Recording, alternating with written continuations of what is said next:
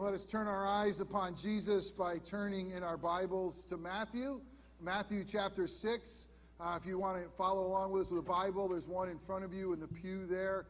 And what a joy. I mean, again, becoming a grandfather uh, for the fourth time. And as I look around this room, how cool is it that my grandchildren's other side, the other grandparents that aren't quite as popular and fun and loving as we are, they're both here. You know, Madomos, how's it feel to be grandparents for the first time?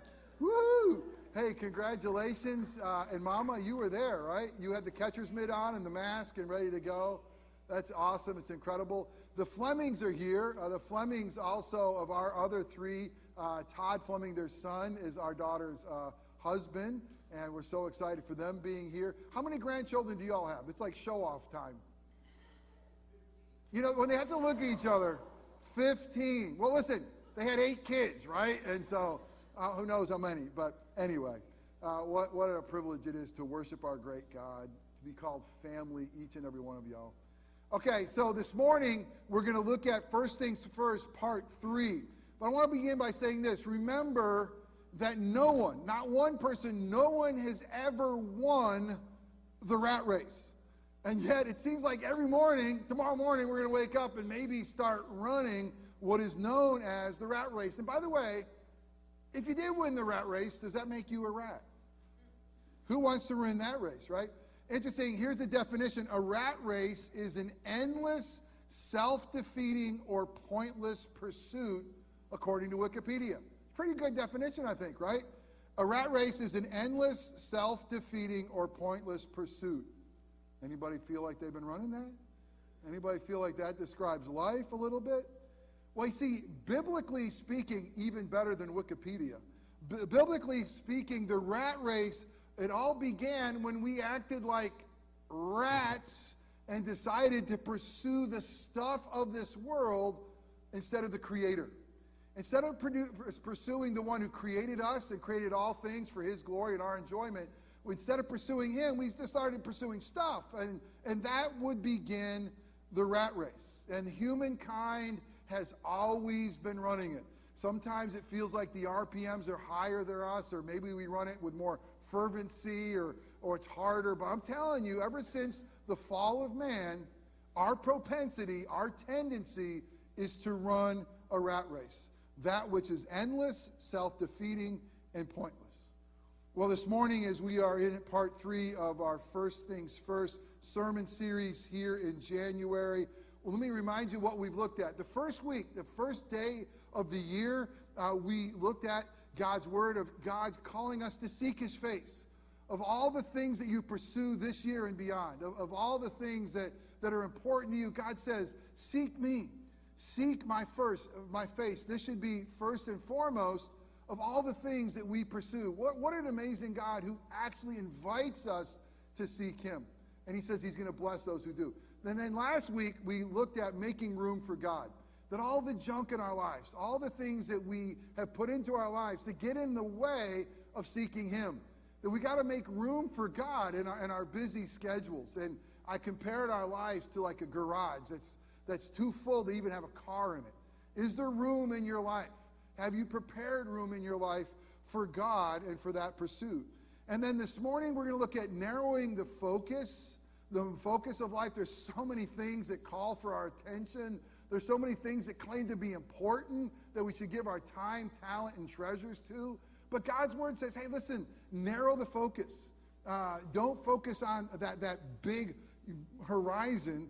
Narrow the focus, narrow the pursuit. That we should be seeking God and pursuing his kingdom first and foremost. So there's a few things we're going to look at today. We're going to look at the heart of our pursuit, what's behind that. We're going to look at the focus of our pursuit. We're going to look at the object of our pursuit. We're going to look at the posture of our pursuit and the primacy of our pursuit. Typically, uh, I will read scripture, the passage that uh, I'm going to preach through, and then we'll pray. This morning, we're going to do it a little different um, as our man Charlie Woodward typically preaches. We're going to read the text uh, as with each point along as, as I preach that. So let me do this. Let me pray for us, and let's ask God's blessing on the preaching of His Word. Father God, we thank you that you have created us for something more than a rat race. God, we thank you for your Son who has redeemed us at a great cost for more than just running a rat race. God, we thank you that you've empowered us through your Spirit to do something more important than run the race the world runs called the rat race. That God, because you are ultimate, because you are supreme, you've asked us to pursue you. And there's no greater pursuit. But because we're fallen, because we're sinful, God, we focus on the wrong thing. We run after the wrong thing. We think that what you created is going to provide us something that you, the Creator, can't. Oh, how foolish. God, each one of us is in the same condition. Each one of us is prone to run that race. So, God, would you come and join us? Uh, God, would you speak through a broken sinner like me? Oh, God, would you give us ears to hear your voice? And, God, minds to understand your word this morning. It's so practical. That, God, you give us hearts that would embrace your truth. And that, God, you give us feet that, that, are, that are made right in the gospel that would run the proper race, would run the race for your glory, that would seek after your kingdom. God, the things that I say that are wrong are merely my opinion. May those things fall away, be forgotten. But the things that are said that are true and contain the good news of the gospel, would you use those things to make us more like your Son, our Savior? And it's in his matchless name that we pray. Amen. So this morning we're going to be unpacking some amazing words. It's out of the Gospel of Matthew, Matthew 6. And what we're doing is we're picking up kind of midway through a sermon. And this isn't just any sermon, this is the Sermon on the Mount. I mean, these are Jesus' words. So if you have a Bible in front of you that's got the red letters, these are going to be like all red letters. Now, let me hit pause and say, all of God's word is God's word. And you don't want to listen more just because they're red or in your Bible, right? Uh, all of God's word are inspired by God. They're all worthy. We got to listen to them all. But here we are on the Sermon on the Mount. Hit pause. I hope one day you'll be able to go and, and see this place uh, where they believe it took place yourself, looking over the Sea of Galilee. I know that some of us have had the privilege of being there. I hope and pray I can lead you there one day as your pastor. So but until then, uh, we got to uh, go to God's Word and see what He has for us uh, and, and Jesus' incredible words. So, Matthew 6, we're going to start off with the heart of the pursuit. The heart of the pursuit in Matthew 6, verses 19 through 21. And it says this Do not lay up for yourselves treasures on earth where moth and rust destroy and where thieves break in and steal. But lay up for yourselves treasures in heaven, where neither moth nor rust destroys, and where thieves do not break in and steal. For listen to this for where your treasure is, there your heart will be also. I love it that Augustine, Augustine, an amazing man of God who lived in the fourth century, right, right around 400, wrote a famous book called The Confessions. Uh, it's an incredible book, and in there is one of the most famous quotes and it's, it's a beloved true quote. It says this you have, you have made us for yourself, O Lord, and our hearts are restless until they rest in you. And here's what he's saying okay, you have made us for yourself, O Lord, and our hearts will forever be restless until they find their rest in you. And so it's basically saying God has made us for himself. God has made us to know and love him. God has made us pursue him. And we're going to be restless until we find him. We're going to be restless. And I'll tell you, so much restlessness that we're going to try to fill our lives, fill our brokenness with anything the world has to offer. We're going to run after anything because all of us, by nature, as broken people, are restless. And until we know God's grace, until we can rest in His love and acceptance through the work of His Son, our hearts will always be restless. But it isn't interesting. I, I look into your faces. I know many of you would say, I've, I've come to know Jesus. I know that rest. I, I know that prize. And yet, at the same time, we often pursue the world stuff. But the reality is, is we'll never find our rest. We'll never find our joy in anything else other than Him. And we got to have Him as our pursuit. Our heart's pursuit should not be in this world. I love it. The, the way that uh, Jesus says this is that everything you pursue in this world, it's temporary. Everything in you pursue in this world, it's not going to last. It's all susceptible. How has your 401k done this year? Is it susceptible? How is your stuff? I mean, how is your health? Is it susceptible? How are the things that we run for? They all are susceptible to, to wear and tear, to, to rust, to moss, to being stolen, to vanishing. And God's saying, listen, I made you for something so much more than this stuff. Don't be running after it. Don't be running after that which is temporary and susceptible. Nothing in this world will last. Nothing, here's another thing nothing in this world will ultimately satisfy. Now, let me hit pause. I love Ecclesiastes says that God put eternity in our hearts. What can fill eternity? Can you have enough stuff? Can you have enough money? Is there ever going to come a time that says, I got enough, I'm satisfied? No. That emptiness. You're not going to find it in pursuing an earthly love, a, a, a spouse, or, or, or more lovers. You're not going to find it with more stuff. I mean, there's an emptiness that we all have because God has made us for Himself. What good is it to gain the whole world and to lose your very soul? And everything we run after, it's never ultimately going to satisfy us. And here's Satan's lie go run after it, you need it. Go run after you deserve it. Go run after it, you're going to really be happy. And we get it, we think, oh, this is great for a moment, and it fades away. The world stuff leaves us empty and unfulfilled every time. I mean, they're never going to find anything. You know, I, I love uh, um, counseling those about to be married, you know, and, and the dazzle in their eyes. And they think, this is it, you know, I'm, I'm going to marry my, what they call soulmate often. And in this soulmate, I'm going to find my real self, and I'm going to be finally happy. How'd that work out for you, right? I mean, you're to, you think that somebody else made in God's image is going to be able to replace him? You think somebody else who's a broken sinner is going to be able to satisfy all your needs? Are you crazy? Are you, are you asking your spouse, your loved ones to fulfill all your needs? Only Jesus can do that. And yet we all run after that. It's crazy. Don't pursue that which is temporary and susceptible. And you know what, what happens with this world that's empty? The heart of our pursuit is, the pursuit of our hearts. Every one of us is going to pursue it. What are you pursuing? You want to know? It will reveal what your heart desires the most. We all will pursue what our hearts long for. What do you desire most? Are your hearts set on God, Jesus Christ and his kingdom?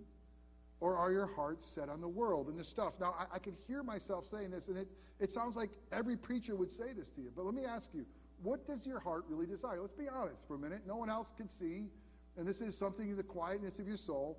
But what is it that your heart desires most. Look at your calendar. How do you fill your time? Look at your bank statement. How do you spend your money? Look at your friends, your associates. These things will reveal to you your heart. They'll reveal to you your pursuits. And what do they reveal about them? I mean, again, uh, we all have them. But take a moment. I mean, let the Spirit speak. What, what is it in your life that you are pursuing? Our treasure is where we find our value. It says that's where our heart will be. But listen, our treasure, what we pursue, is what we think will really find our value. Maybe it's our retirement or, or, or our savings or, or whatever, our, our position. Our treasure is where we find our value. And we will only pursue God when God is our value, our treasure. You hear that? I mean, let me just be honest with you. You're not going to pursue God unless you treasure Him. You're not going to pursue God unless you value Him more than what this world offers to you.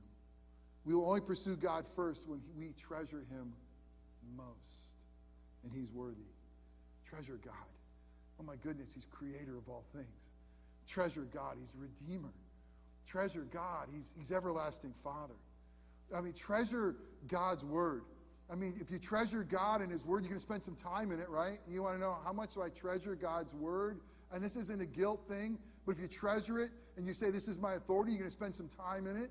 You want to hear from Him. This is how He speaks. Yeah, He speaks through all of creation, but are you treasuring God's Word? It's amazing. It's an amazing story. And you know what is amazing about this, center, this story? It's not a list of rules and regulations. You know what's amazing? There's a God who's holy, who loves knuckleheads like us. And he says, my, my people are like stiff necked. They keep on messing up, but I love them. And everything they need, I'm going to provide for them. I need to go to this to be reminded that I'm a knucklehead And I need a big Savior, and I have one in Jesus. Treasure God, treasure God's Word, treasure God's pleasure. This has been one of those weeks, right?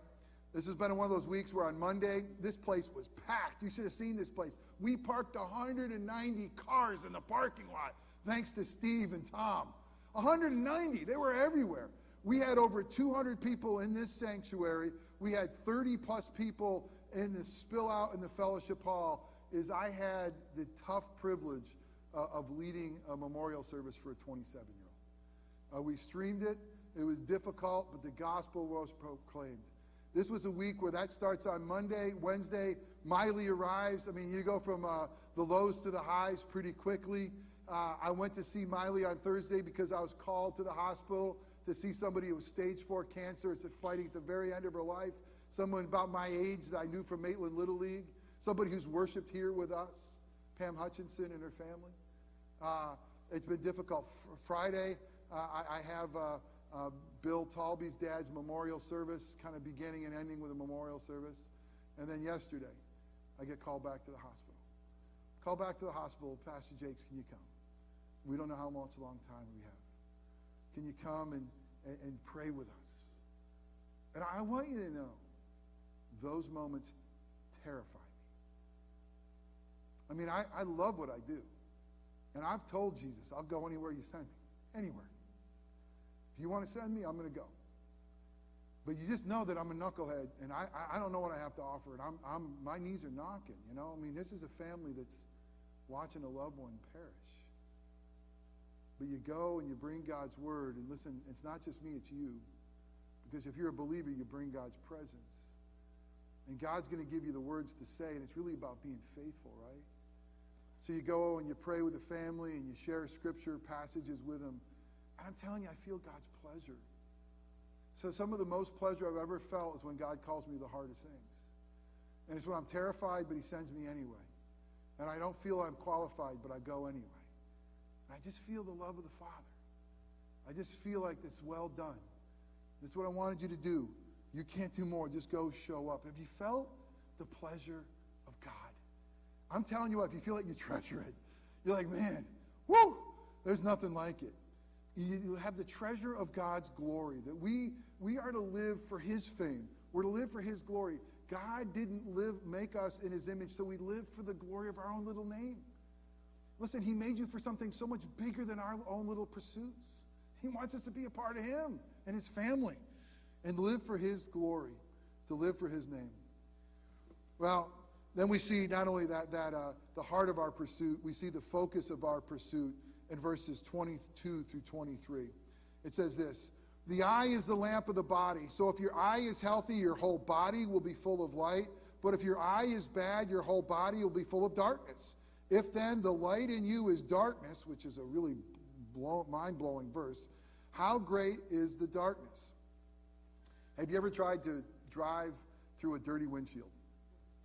That's one of the hardest things. For those of us who grew up in God's country, maybe upstate New York, you know, you're, you're, you're, you're always, your windshield's got so much junk on it because it's coming off, you know, got the salt and the slush and the, and, you know, you, all the time. And then your, your uh, washer fluid freezes up. Not good. Maybe down here, let me, let me be a Floridian. Love bugs. Have you ever had some bugs that hit your window and you can't get it off and you're trying to see? You know, when, when there's grime and gunk on your windows, isn't it interesting what it does to the light? It just provides a glare, right? I mean, all of a sudden you can't see. It's scary. I mean, I don't know if you've been there, but you, you really, it, it distorts things that are there or maybe hides things that are there. So this is saying that not literally our physical eye, although our physical eye needs light, those ophthalmologists in the room um, or watching, but our, our, our souls need light. For us to see rightly ourselves in the world, we need the light of Christ, right? And I, and I love what Psalm 36 says In you is the fountain of life. And in your light do we see light. We, we can't understand ourselves. We can't understand the world around us. Watch this. Until the light of Christ shines. We need the light of Christ for us to understand what is happening, what is healthy. Without it, it's all like looking through a dirty windshield. It affects everything we see. Focus on the light of Christ. I love what the scripture says in John 1 4. It describes Jesus this way. Listen, Jesus is the light and life of men. Jesus is the only one who can, can, who can clear the windshield of your life. He can wash it clean with his blood. And Jesus' light shines on what is important. You know, how many times have you seen the, you seen the moon the last couple of weeks? It's beautiful. Has it not been beautiful? I don't know. I mean, the older I get, the more big nerd I am. I love the stars, the moon. I love birds that sing. I mean, you know, you kind of n- notice these nature things. But, you know, think of the moon and the beauty of the moon. Do you know the light of the moon doesn't exist? What is the moon? I love this analogy. It's dust. It's just nothing but dust that gets in the right alignment with the sun, and then it shines like, whoa! All the things of this world are dust. We think they shine, but they don't. The only thing that shines is Christ, the light of the world. And let us get in right alignment with Him. What's important? Shine on us so that we know. Run in the light of Christ. God is light. Stuff does not have true light. All right. So not only the focus of our pursuit, how about the object of our pursuit? Verse 24. No one can serve two masters, for either he will hate the one and love the other, or he will be devoted to the one and despise the other. You cannot serve God and money, or God and mammon. Wow. It's often wrongly stated. Let me see if you heard this. It's often wrongly stated that money is the root of all evil. Have you ever heard money is the root of all evil? It's not true. It's not biblical. It's not right. Wait a minute. It isn't. The love of money is the root of all evil. It's the love of money. It's the pursuit of money. It's the serving, the servant heart of money. Having money is not a sin. Serving money is. Which one do you serve? It's basically this. He's saying focus on the creator, not on his creation. Focus on the giver of all good gifts, don't focus on his gifts. You can't serve two masters. Which one are you and I serving? You can't pursue hard after God and pursue after this world and money at the same time. Those are two antithetical races. You know, if your goal is to be rich and prosperous and to be godly, good luck. Because God's word says over and over again there's a burden that comes with money, there's a burden that comes with riches. And it distracts us, it blurs us, it gets the windshield all dirty. It makes us all see things distorted, and it gets us on the wrong highways. Now, the object of our pursuit should be one master, and that one master should be God. And we can't run another race other than the one He's asked us to. But then, how about the posture of our pursuit in verses 25 through 32? Therefore, I tell you, do not be anxious about your life and what you will eat and what you will drink, and about your body and what you put on. Is not your life more than food, or the body more than clothing? Look at the birds of the air. They neither sow nor reap nor gather into barns, and yet your heavenly Father feeds them. Are you not of more value than they? And which of you, by being anxious, can add a single hour to the span of his life? And why are you anxious about clothing? Consider the lilies of field, how they grow. They neither toil nor spin. Yet I tell you, even Solomon in all his glory are not arrayed like one of these. But if God so clothes the grass of the field, which is today is alive and tomorrow is thrown into the oven, will he not much more clothe you, O you of little faith? Therefore, do not be anxious, saying, What shall we eat, or what shall we drink, or what shall we wear? For the Gentiles seek after these things. Your heavenly Father knows that you need them all. You know, how many of you are anxious about what you eat or drink? It seems like as Americans, that's, that's already covered. But it's basically saying don't pursue after worldly things and don't be anxious about it. Don't worry. We got a Father in heaven. He, he knows your needs, He knows them better than you do. Don't be anxious about worldly things. Here's the reality anxiousness produces nothing good. Nothing good. I love the way it says it's, it's like by being anxious, are you able to add a cubit? It's like an arm's length. Are you going to be able to grow? Are you going to be able to have time? Is there anything, has anxiousness produced anything positive other than an ulcer? otherness and gray hair and worry. Don't be anxious. And I really think it's this way because listen, you cannot trust God and be anxious at the same time. Let me say it. You can't trust God and be anxious at the same time. You cannot walk by faith and be anxious. Now, listen, you walk by faith and you don't know, you cry to God, oh, God, help me. I mean, help, help my anxiousness. Let me cast it upon you. And walking by faith is really difficult. But how is it with you?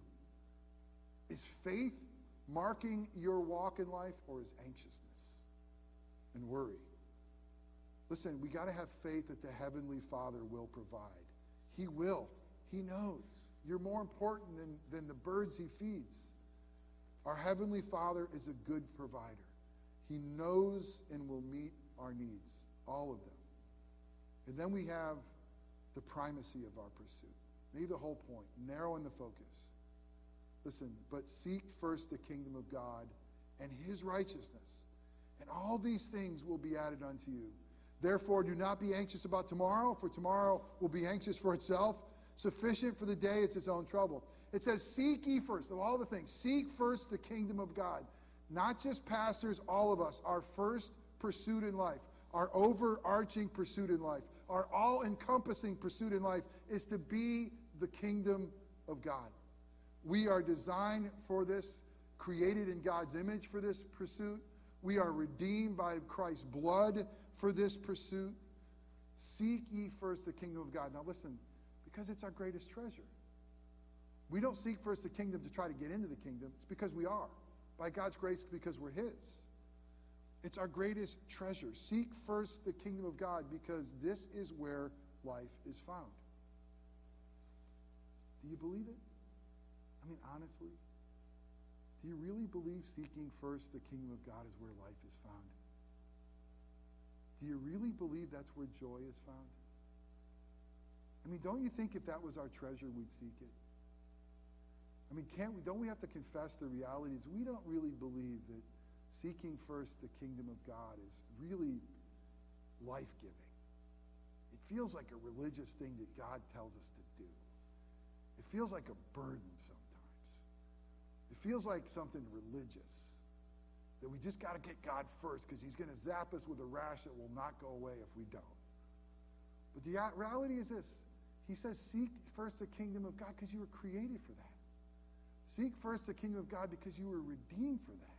Seek first the kingdom of God because there you're going to find life. And there you're going to find life abundantly.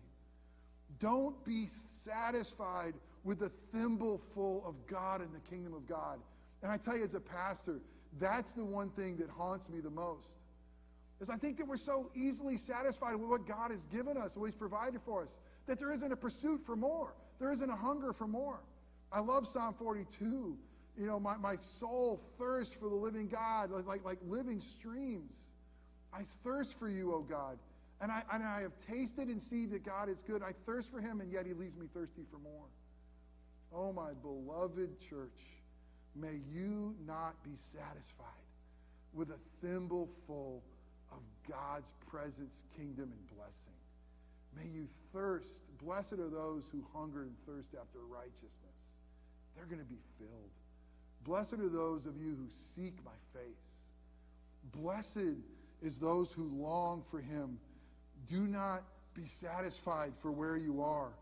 Know that the one who quenches our thirst gives us a thirst for more. Do not be, do not be satisfied in your pursuit of God. Now, I'm not, I'm not saying this is a burden. I'm not saying this to try to guilt you into anything. I'm doing this because God wants to give you more of life. He wants to reveal more of himself. Be thirsty for more. Don't be satisfied with your pursuit. Fill your cup. I'm afraid that some of you have stopped at the appetizer table thinking that's all the good stuff. And there's a feast to be had. I mean, some, some of you have just said, you know what, I, I got enough of Jesus. I, I kind of got him here in my life. I got him compartmentalized right here. I got him walled off over here. And maybe I'll try to move him up the ladder. Forget that. Seek first the kingdom. Get away from the appetizer table. Move on for more. Hunger and thirst. Hunger for His Word. Pursue His face. Find joy in life like you never have. Be transformed in the image of His Son. There's nothing greater than pursuing Him. Seek first his kingdom. That's his reign and rule. Seek first his righteousness. I love what Proverbs 19, 15 9 says. The way of the wicked is an abomination to the Lord, but he loves him who pursues righteousness. God loves him who says, you know what, I'm going to I'm going to go after righteousness. Pursuing righteousness is pursuing joy. If we believe that joy is not found in our stuff, but joy is found in our Creator. And I love this. He says, Pursue his kingdom. And watch this. This is very important as we close. Pursue his righteousness. This is not saying that you just pursue your own righteousness. Many people think if I pursue a righteousness on my own, God's going to love and accept me. It's not the gospel. Here is the good news of the gospel. For I am not ashamed of the gospel. Romans 1:16. For the gospel is the power of God for all who believe first for the Jew and then for the Gentile. For in the gospel, the righteousness of God is revealed. The righteousness of God. And we receive it by faith. And we walk by faith. So pursue the righteousness of God is pursuing your walk with God, your faith with God. It's pursuing God's righteousness. You know, and here's the beautiful thing for a knucklehead like me that God wants me to live and embrace in the righteousness of God more than just my trying to get better. Most of my Christian life is me trying to re- rehabilitate Jeff Jakes to be more of a holy God. I think he wants me to be holy. But I think the truth is he wants us to be free. He wants us to live in the righteousness of Christ. I'm never going to be righteous enough that God's going to say, oh, you know what? You're really a good guy. Why come here on your own? I only get in because of the perfect righteousness of Christ. And so do you. I only get in because of the blood of the Lamb. And so do you. And he wants us to pursue his righteousness. God took him who knew no sin to become our sin. So that through him, that watch this, this is 2 Corinthians 5:17, that through him we could become the righteousness of God. That's the gospel. Pursue his righteousness. And then what will happen as you pursue the kingdom? All these things are going to be added up into you. It's all grace. I'm going to give them to you. It's all grace all those material things that are necessary. I'm going to got, I got it. I'll even give you righteousness. Let me ask you, what race will you wake up and run tomorrow? Are you going to run the rat race when he gives you something so much greater? Seek first the kingdom of God. May King's Chapel be a place where God's people seek first, for the glory of our great God and for the good of our neighbor, the kingdom of God. Amen. Let's pray. Now, Father God, we're thankful that you're so patient with us because how many mornings do we wake up and we just forget? We, we focus on ourselves, we focus on our things, we focus on those around us, we focus on our to do list. And God, and in and of themselves, none of those are necessarily wrong or bad. But God, if it causes us to run after the race of, of stuff or the rat race, it's pointless, it's useless. And Jesus, I thank you that you came to tell us how to run the race. And Jesus, more importantly than telling us how to run it, you ran it for us. Huh. That you, you, you were the perfect son who lived and magnified the law by fulfilling the law. You're the one. You're the one who, who died a death that we deserve. You're the one who's conquered sin and death by being resurrected. You're the one, through you, Jesus, and in you, we have now the call and the ability to pursue something more than the rat race. And it's in grace, it's in love that you tell us to seek first the kingdom. It's not religion, it's, it's not so you could love us more. It's, it's so that we can experience more of your love. It's so that we can have the fullness of your joy. It's so we can know you and love you and know that you're such a good Father. You provide for us. Jesus, you're such a perfect Savior. Holy Spirit, you're such an amazing comfort. God, forgive us, humble us, because the truth is, we don't treasure you. We really don't when we pursue something beyond you. And God, I thank you that you love knuckleheads like me. And I thank you that you don't give up on us. But God, may your spirit and your word stir deeply in our souls that we would live and run for you. I pray in Christ's name. Amen.